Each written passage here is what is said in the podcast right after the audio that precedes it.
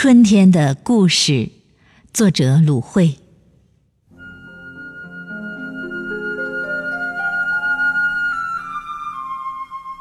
一不小心，写出的还是春天。我决定把快乐分给草木、花朵和嬉戏的孩子，没有比这更美的事情了。每天清晨，小鸟的鸣叫靠近我的梦里。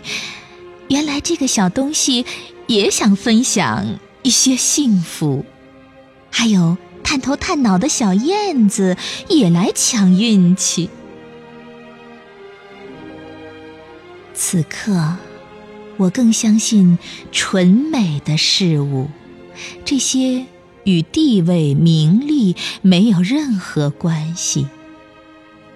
当月亮从人间的夜晚升往高处，我将完成一次纯美的喜悦。